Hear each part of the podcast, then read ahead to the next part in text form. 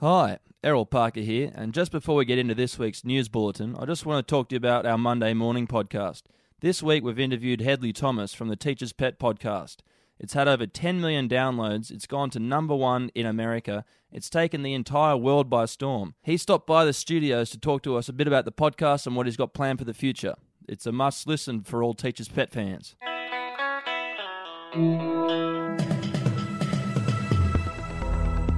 You're listening to the Betoota Advocates Weekly News Wrap on Desert Rock FM 96.5. G'day, I'm Bruce Hitchcock, and you're listening to the weekly Betoota News Bulletin, coming to you from Koala Mattress Studios in downtown Betoota. Joining me in the studio today is my good mate Wendell Hussey. Hello, Bruce, and hello to you listening wherever you may be, inside the Diamantina Shire or outside it. Don't forget tickets to the Betoota Advocate Roadshow are on sale now, so be sure to grab some for when our regional paper comes to your town. Go to www.betootaadvocate.com forward slash roadshow, or just in the episode notes of the podcast. Now, into the news wrap. And there's still a bit going on down in Canberra, isn't there, Dell? There certainly is, Bruce. Peter Dutton is still in the headlines this week for pulling strings and letting young European au pairs into the country on behalf of his mates. Uh, they were good looking young women, though, weren't they? Well, yeah, they were, and we covered the plight of another hot young au pair from France's Champagne region, who is currently seeking asylum in the country. She told us that she's happy to settle for Toorak, Mosman, or Ascot. She also said that she could even settle for a 1 million acre regional cattle station in South Australia if worse comes to worse. What a horrible situation that is. Geez, let's hope Peter opens his heart up. And Dutton's friend and ally, Tony Abbott, is also still in the headlines, eh? Yeah, he was given an interesting job in the new Scott Morrison government as the special envoy to the Prime Minister on Indigenous Australians. And he's really taken to the new role with vim and vigour, isn't he, Del? The Betoota Advocate can exclusively reveal that Tony Abbott has begun supporting the South Sydney Rabbitohs rugby league team and has started calling all his female colleagues sis. What a transformation. Apparently, he might actually get a run with the Walgett side in the Koori knockout this year as well. Jeez, that'd be a sight to see, wouldn't it? Big Tone trucking the ball up.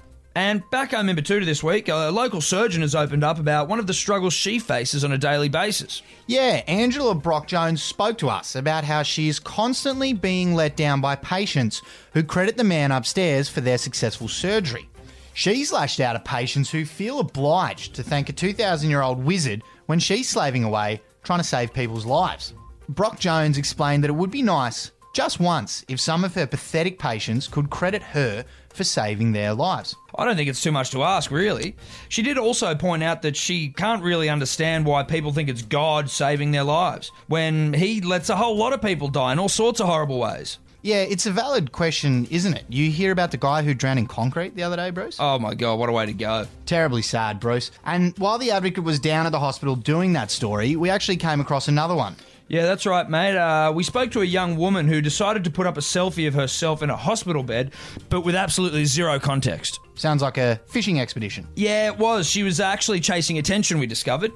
The young woman named Becky was trying to land some concerned messages and well wishes from friends by posting this wildly unnecessary and ambiguous photograph without confirming what her illness is. And just to be clear, she was only in there for a routine process and was in no way of poor health. No, Dell, she wasn't, and we've since confirmed that. She's perfectly fine, mate. That is, despite exacerbating the tension and ambiguity around the state of her health to her immediate friendship group for the better part of 24 hours. And Bruce, there was a couple of big sporting stories this week. Yeah, that's right, Dell. Starting with the incredible story of John Millman, an Australian tennis player who managed to capture the nation's attention this week. And he managed to do it without carrying on like a fuckwit? An incredible story. Instead of grabbing headlines because of tantrum throwing, tanking, or carrying on like a fucking spoon, Millman managed to do it by beating tennis great Roger Federer. That victory alone would have been enough to shock the country, but it's actually the fact that he's now front and centre, despite the lack of carry on that's really wowed the nation. Yeah, Paul Stockdale texted our editor Clancy about the issue and said that there needs to be a background check on this Millman because surely he can't be an Australian tennis player. Now, elsewhere in the sporting world, the fallout from the Bulldogs NRL team getting on the piss is continuing. The NRL athletes' right to have a few union have come out today announcing that players will be kneeling for the country's national anthem until journalists stop taking pictures of them on Mad Monday. Yeah, it looks like it's all going to come to a head pretty soon with uh, Willie Mason, the spokesman for the association, calling journalists a bunch of nerds. but it sounds like they have public support. Yeah, that's right. Unlike the NFL protests in America that seem to have divided the fan base a little over there, it seems every single rugby league fan in Australia is 100% supportive of the players vowing to kneel during the anthem. Good on them for taking a stand, I reckon. Anyway, that's the news wrap for this week. Thanks for tuning in. Don't forget the Betoota Advocate Roadshow is happening at the end of the year, so grab yourself some tickets now. And please subscribe to the podcast to get your weekly fix of real, unfiltered, and unwavering regional news. And until next week, I'm Bruce Hitchcock. And I'm Wendell Hussey.